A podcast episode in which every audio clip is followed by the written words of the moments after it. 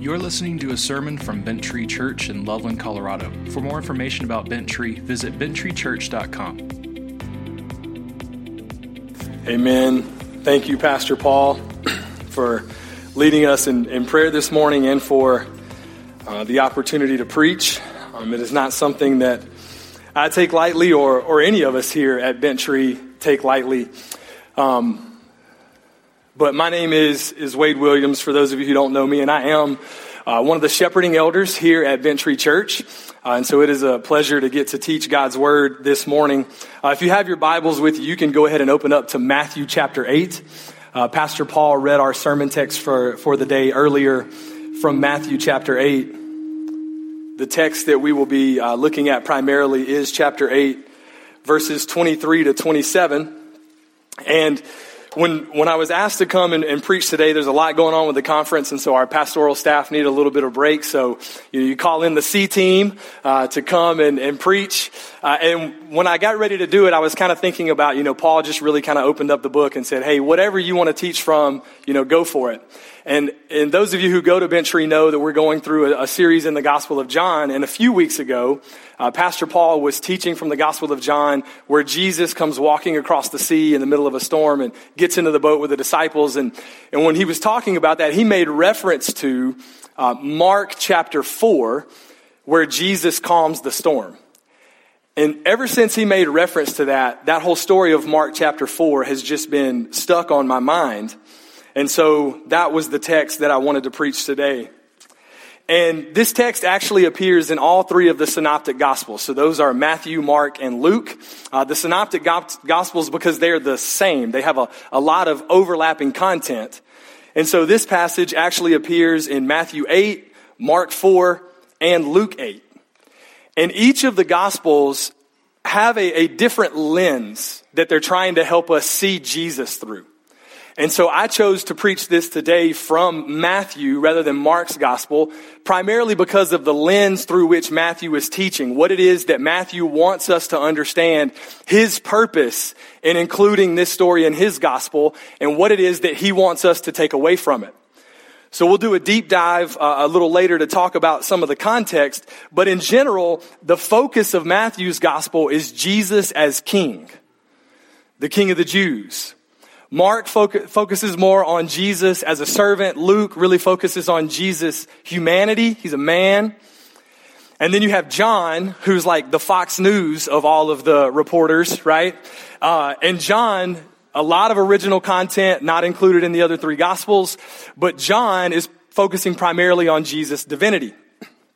And I just want to say at the outset that I, I feel like if I was going to give you all of the like tags in this and give you all of the, the credit for like, oh, this guy said this and I heard this from this guy, my sermon would double in length. Because the truth of the matter is that I have actually heard a lot of great Bible teaching uh, on this passage in particular. And so I think of guys like Tim Keller and J.D. Shaw, who, who have, I've heard teach this passage before. Uh, I think of all the commentaries that I read, and even I'm going to read from a children's Bible a little bit today. There is a lot of really great Bible teaching that I have heard here. So there's not going to be a ton of original content in this message today, but uh, more of me passing on to you some really great teaching that I have heard on this passage. So let's begin by looking at our text so we'll go to Matthew chapter 8. We're going to look at verses 23 to 25 to begin our time. It says, Then he got into the boat, and his disciples followed him. Suddenly, a furious storm came upon the lake, so that the waves swept over the boat, but Jesus was sleeping. And the disciples went and woke him, saying, Lord, save us. We're going to drown. And so the story begins in a place that is, we all have at least some familiarity with. But on the Sea of Galilee, where this takes place, you notice there's one word in there that stands out to me, and that word is suddenly that this storm comes up out of nowhere. And if you know much about the Sea of Galilee, this is a very common occurrence. In fact, as I was reading, uh, one commentator in talking about this particular area and talking about what happens on the Sea of Galilee said this. He said, it isn't only boats that are in danger on the Sea of Galilee.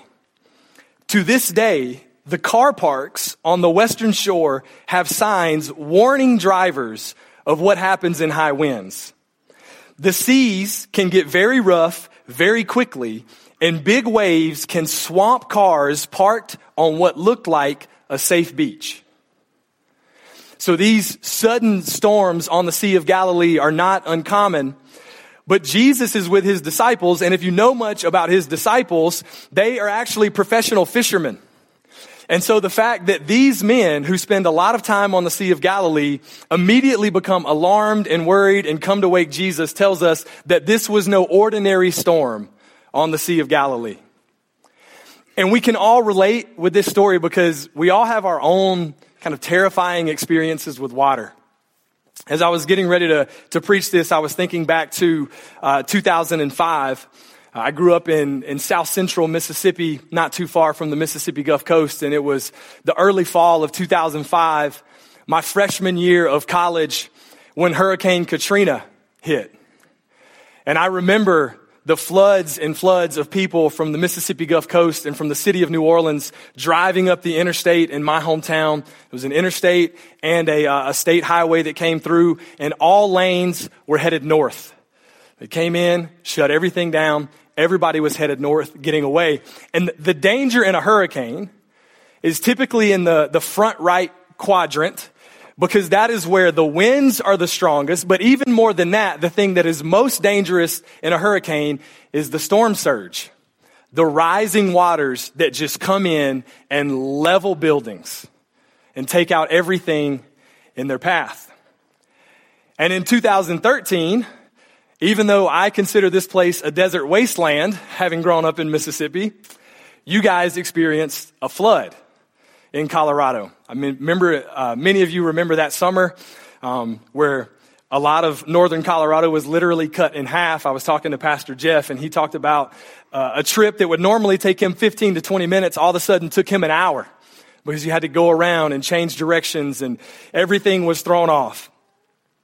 And so, ironically enough, it was in that same summer, 2013, that one of my college roommates uh, came to me just one day out of the blue, and he started talking to me. He was like, Wade, dude, like, let's go to the movies tonight. You know, back when people still went to the movie theater, you know, you didn't just like stream everything. Um, and I was like, why? Like, what's going on? And, and Matthew, was super excited and he was like, listen, he's like, this is the movie that you want to see in the big screen. He's like, there's these giant aliens that come in and fight these robots uh, out in the ocean. And some of you may know, I'm talking about the movie Pacific Rim. Okay.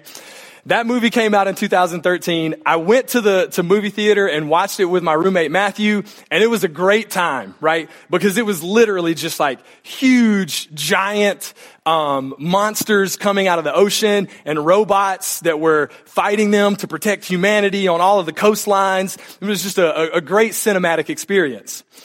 But when the movie started, I'll never forget the opening line. And if you watch the trailer, it's even the opening line to the trailer because it was, was something that was on my mind at the time. And I was like, man, that is really interesting. This is a throwback more than anything else. Yeah, there are robots that are going to fight monsters, but this is really a throwback when it comes to beliefs. This is the opening line of the movie. We always thought alien life would come from the stars, but it came from deep beneath the Pacific.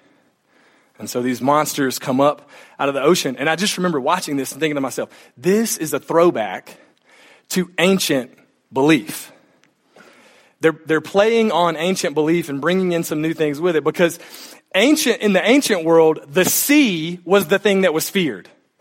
It was the source of the great unknown.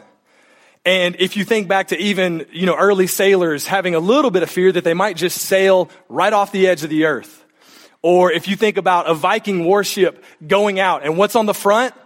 A great sea monster is carved into the front of the ship so that they, you know, it might scare off any other monsters that they're going to encounter. And so in the ancient world, the sea and water is a source of fear, unknown. And at times, like what we're looking at right now, chaos. And in this passage, we kind of see and feel biblical imagery all over the place. If you look back at the text, you see at the very end of verse 24, we read these words, but Jesus was sleeping. And Jesus being asleep may, in, in some people's minds, connect you to another biblical story where there was a great storm on the sea and there was a man who was on the boat but was asleep. And that's Jonah. It harkens back to, to things like Jonah. We think of Noah in the ark and the way that water played a huge role there. We think of the children of Israel crossing the Red Sea and then the sea collapsing on the Egyptians and drowning them. We even think of creation where the, worth, the world was without form and void and the Spirit of God was hovering above the waters. And all of these things draw our mind to this biblical imagery. And so if you're taking notes today uh, on the Bible app, one of the things that we see throughout scripture is that many times water in scripture is used as an agent of God's wrath. Again, think of Noah in the ark, his family rescued, everyone else drowned. The children of Israel crossing the Red Sea, the Egyptians drowning in the sea. And so we're covered with biblical imagery. And so it is no wonder that with all of these things on their minds, the disciples come to Jesus and they say, Lord, save us. So, with the fear in their hearts, they come to Jesus and they ask to be saved. And what does he do? Look at verse 26. He replies, You of little faith, why are you so afraid? Then he got up and rebuked the winds and the waves, and it was completely calm. Stills the chaos, the unknown, the fear of the sea, dead in an instant, calmed before Jesus. And this is where we're going we're gonna take a minute because context is king. And I, I told you that I, I specifically picked the Gospel of Matthew because of the way that Matthew sets this up and the point that Matthew is seeking to make in his gospel. And so we're going to take a minute right now just to talk about context and talk about the, the gospel of Matthew as a whole to help us understand what it is that Matthew wants us to take away from this because there is a danger, especially in the modern church, to look at a story like this and think that the point is that if we have Jesus in the boat with us, our whole life is going to be fine and He'll calm all of our storms, and we won't have any problems. Okay? And that would be a misapplication of the text. So I'm going to make an argument for why I think that is not the point of the text. And it has to do with the structure of Matthew's gospel. So most theologians and biblical scholars actually break Matthew into seven parts. Okay? There's an introduction and then there's a close. So introduction, close, and then within the Gospel of Matthew, there are five primary discourses, monologues, sermons, whatever you want to call them, that Jesus gives. And every time Jesus gives one of these monologues or one of these sermons, he then goes out shortly after and does what he just talked about. Okay? So he says something and then he actually goes out and does it. And so if you look and think about, you know, chapters five through seven, where Jesus is delivering the Sermon on the Mount, one of his most famous discourses. And that one focuses on the law. Then in chapter 10, Jesus sends people out to go and share the good news. And so chapter 10 focuses on mission. And then you see Jesus coming and fulfilling some of those things. In chapter 13, you have the parables of Jesus. And in chapter 13, those parables focus on the kingdom of God. And then in chapter 17 and 18, you get a lot of instruction for community. And then in chapters 23 to 25, you have what is called the eschatological discourse or the discourse about the end of times. And if you've been at Bent Tree for a while, uh, you've heard Pastor Jeff as he's been preaching. He's actually been at the end of Matthew's gospel going through that discourse that Jesus gives about the end of the age. And every time Matthew kind of wraps up one of these sections for, for what Jesus is doing, he closes with a statement that, that kind of serves as a bookend. Okay? So if you look at, um, for example, Matthew chapter 7, at the end of the Sermon on the Mount, verse 28, it says this, And when Jesus had finished these sayings, the crowds were astonished at his teaching. Then, after uh, the, the discourse on mission in chapter 11 of Matthew, so discourse is in chapter 10, and then you notice that this is chapter 11, verse 1. So Matthew picks right up there and says, when Jesus had finished, notice the pattern, when Jesus had finished instructing his 12 disciples, he went. Then Matthew chapter 13, verse 53. So this is the end of chapter 13 where he's giving the parables about the kingdom. And when Jesus had finished these parables, he went away from there. Matthew chapter 19, verse 1. So 17 and 18 are the, the discourse on community. Then 19.1, very next verse, very next chapter, when Jesus had finished these sayings, he went away.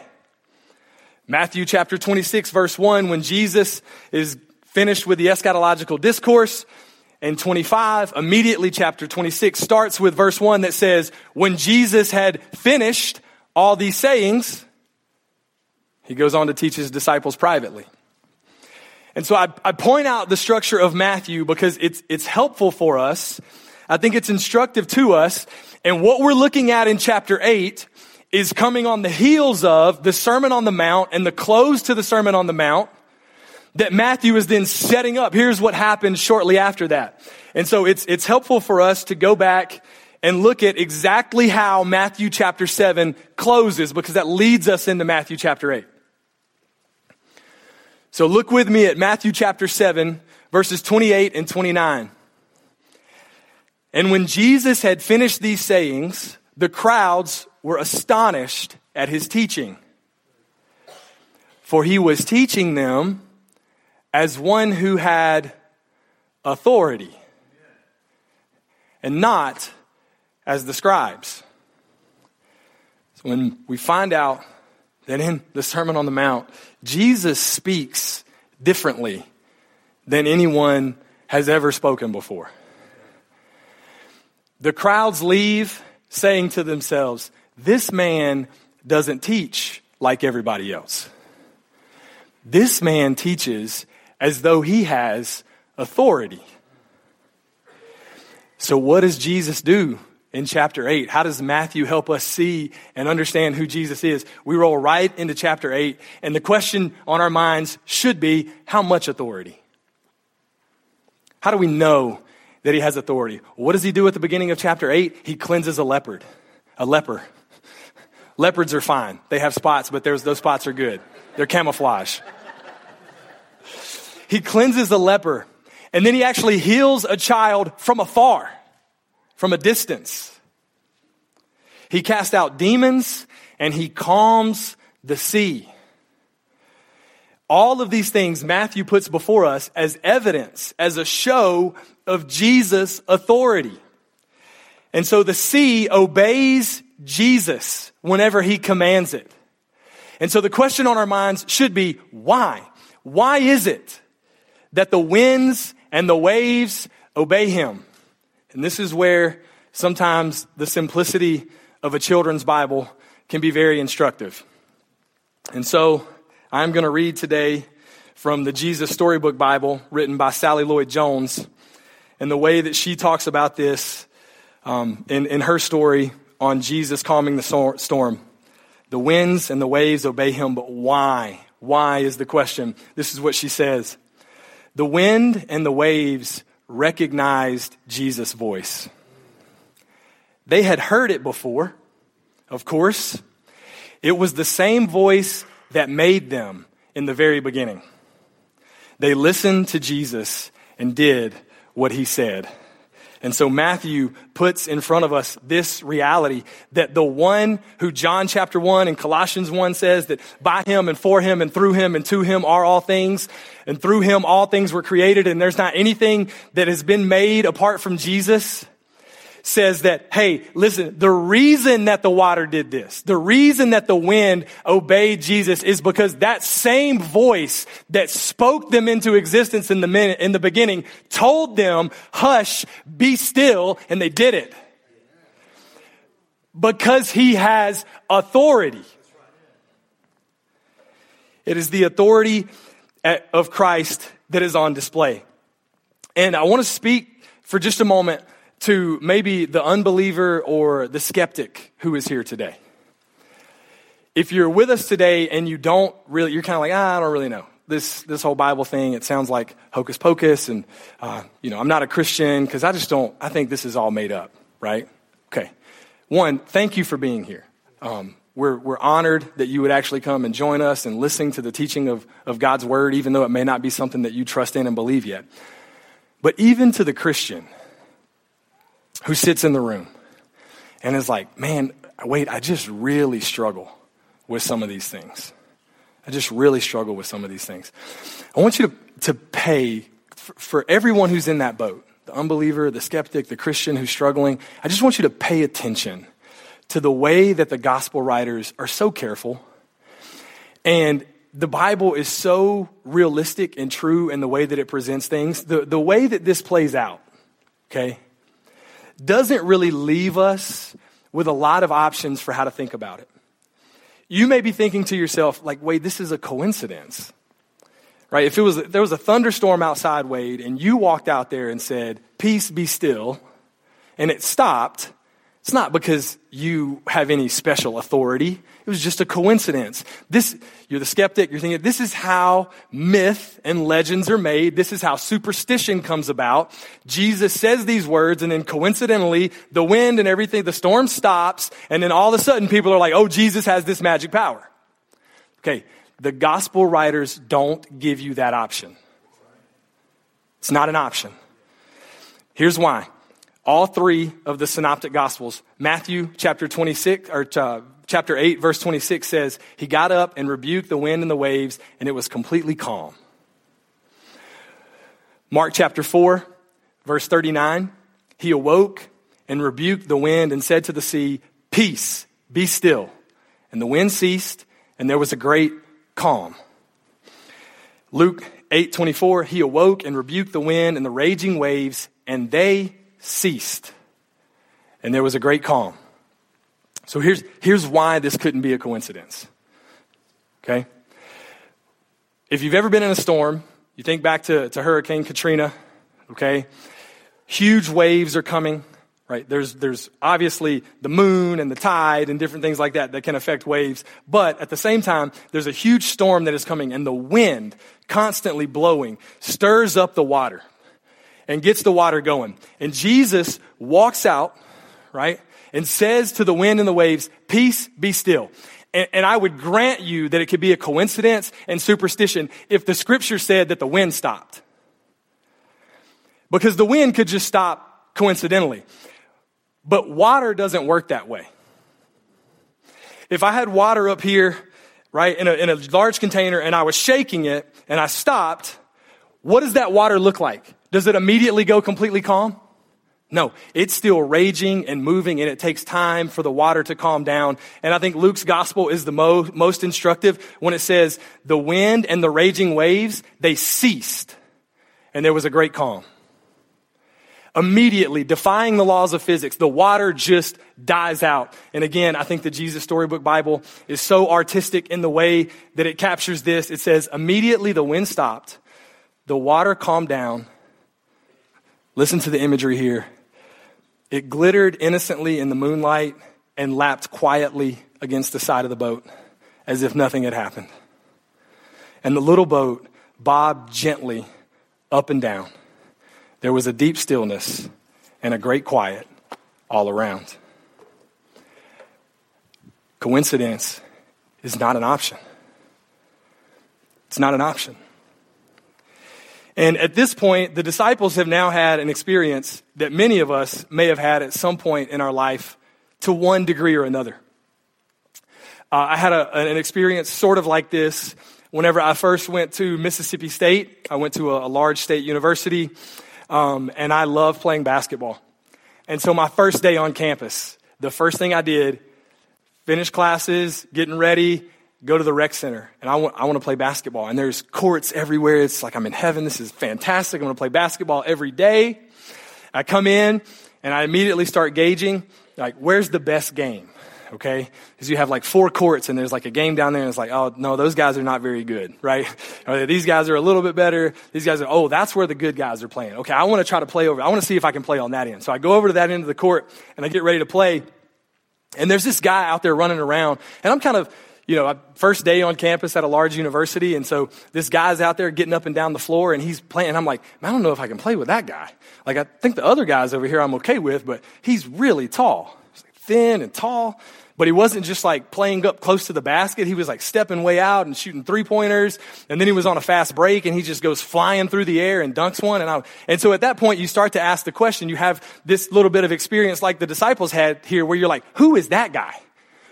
Right? All of a sudden, you, you know, when somebody does something like that, you just, you, it's natural. You ask, who is that? Well, it was this guy.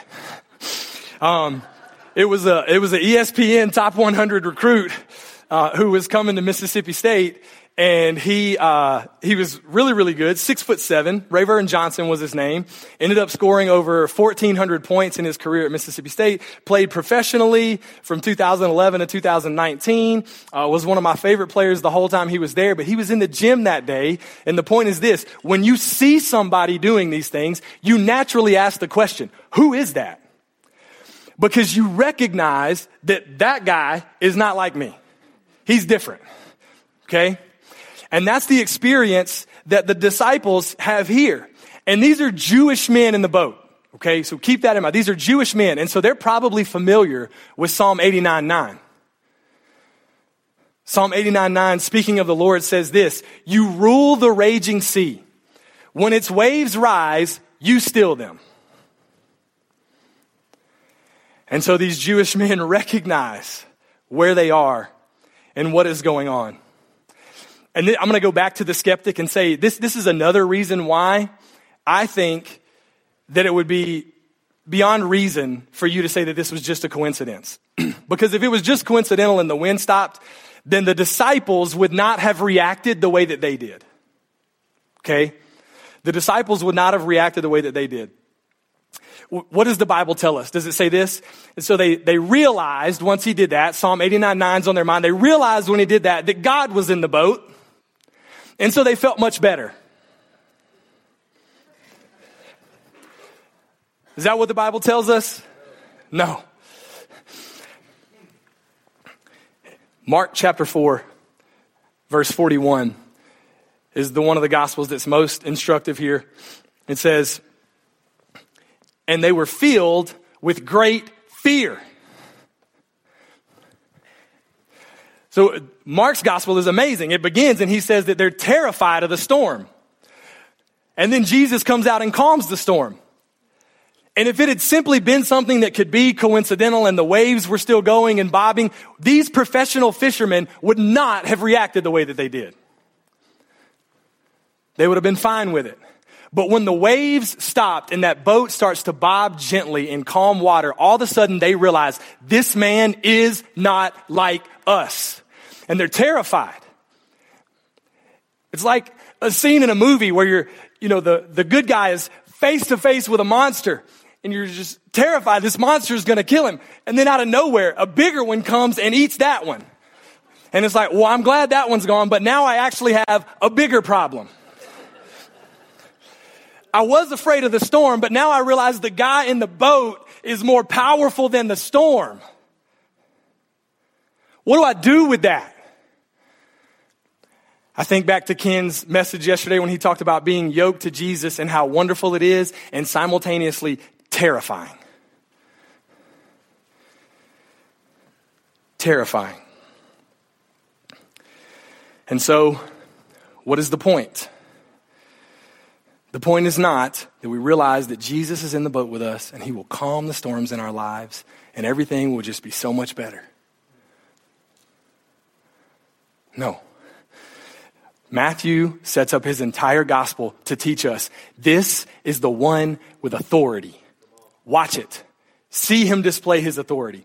He is the one who is in the boat with the disciples. And so what we understand is that what Matthew wants us to take away from this is that Jesus is Lord of all creation. Not one rogue molecule in the universe. He's Lord of it all. And so the disciples ask the natural question at this point. They say, Who is this man that even the wind and the waves obey him? Who is this guy? And everyone on the face of the earth is eventually confronted with that question and has to answer that question Who is Jesus? And Jesus himself, so the disciples are asking the question in chapter 8 Who is this guy? He is different. Everyone who heard him speaking in the Sermon on the Mount said, This guy speaks differently. This guy does things that are different. Who is he? And so in chapter 16, Jesus actually starts to pose the question himself. People aren't asking him anymore, he's asking them. So he goes to his disciples in Matthew chapter 16, verses 13 to 17, and he says, He came to them and asked his disciples, Who do people say that the Son of Man is? They said, Some say John the Baptist, and others say Elijah, and others Jeremiah or one of the prophets. He said to them, But who do you say that I am? It's a question for everyone in the room. Who do you say that he is? In this case, Simon Peter replies and says, You are the Christ, the Son of the living God. And Jesus answered him and said, Blessed are you, Simon Barjona, for flesh and blood has not revealed this to you, but my Father who is in heaven. What we see here is that after spending time with Jesus for a long time, the guys who were asking the question in chapter 8 are now answering the question in chapter 16. They've seen his authority, they've seen the work that he's done, and so they declare that Jesus is the Christ, the Son of the living God. And this is where we need to be a little bit instructive here because there's a tendency, especially with modern Western readers, to, to think of Jesus Christ and to have a little bit of confusion. Okay? Because that, that, those words, Jesus is the, you are the Christ. Okay? That's a title. It's a title.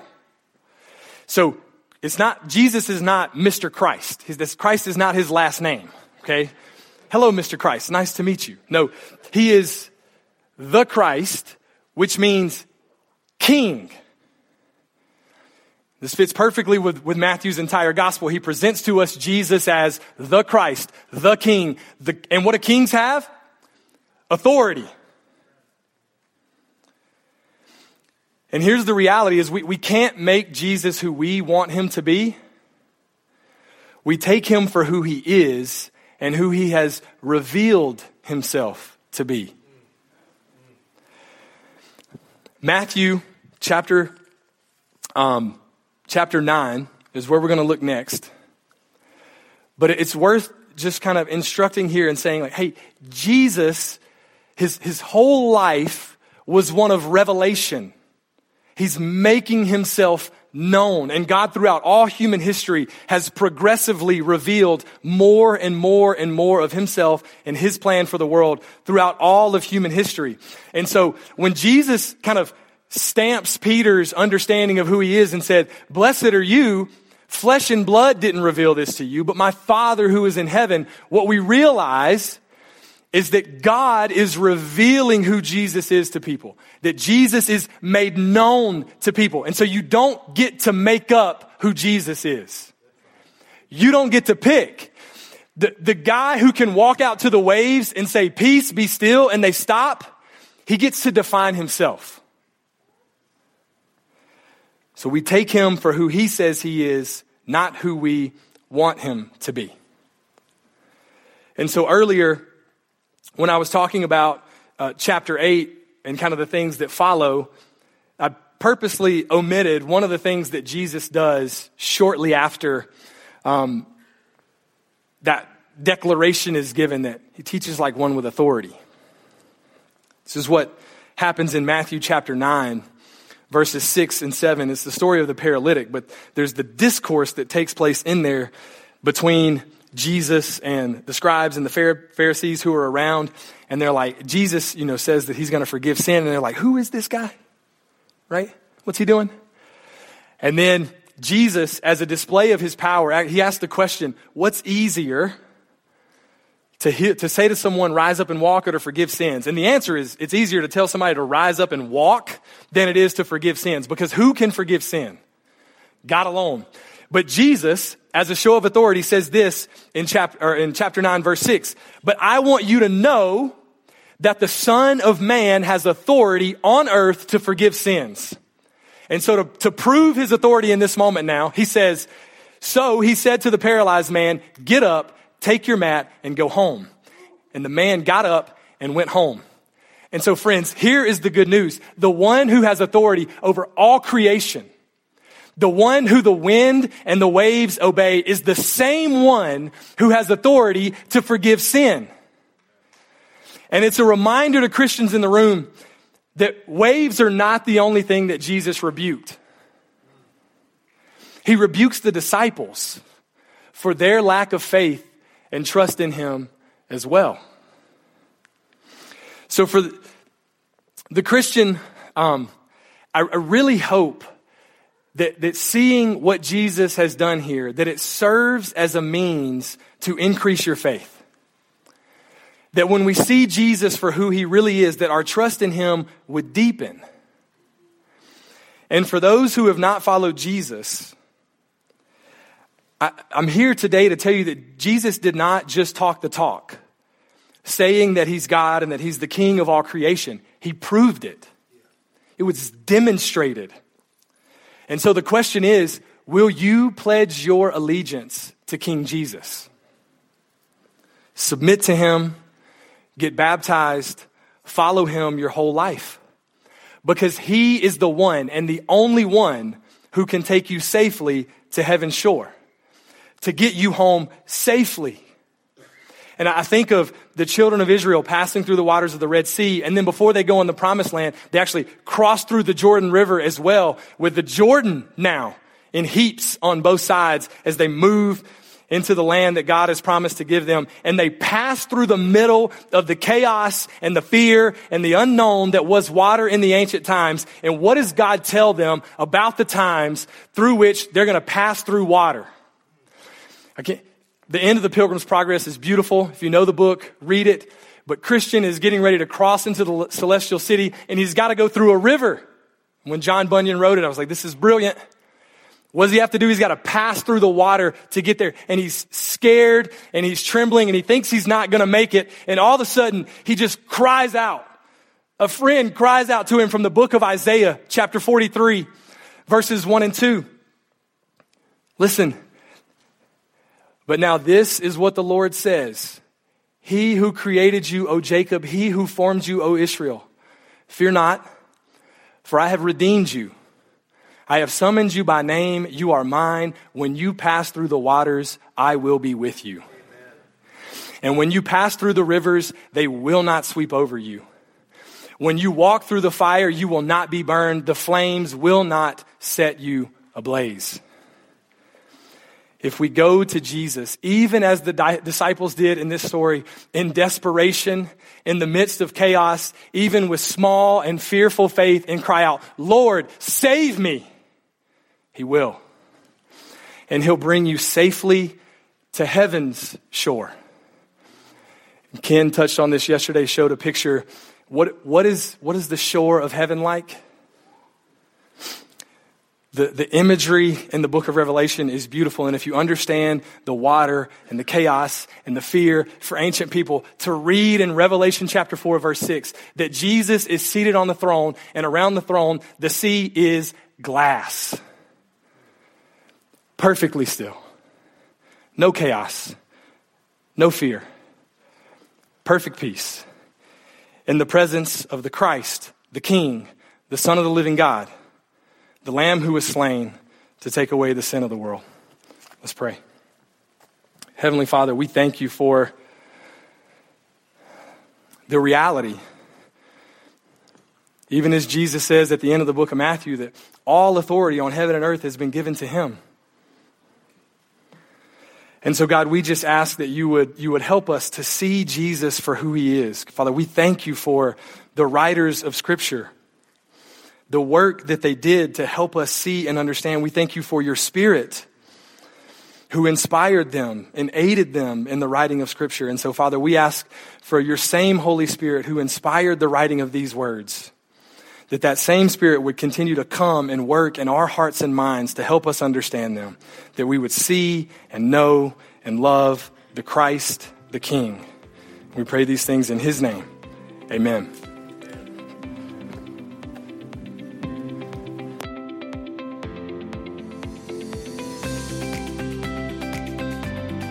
Thanks for listening to this sermon from Bent Tree Church. To get connected at Bent Tree and for more information, please visit benttreechurch.com.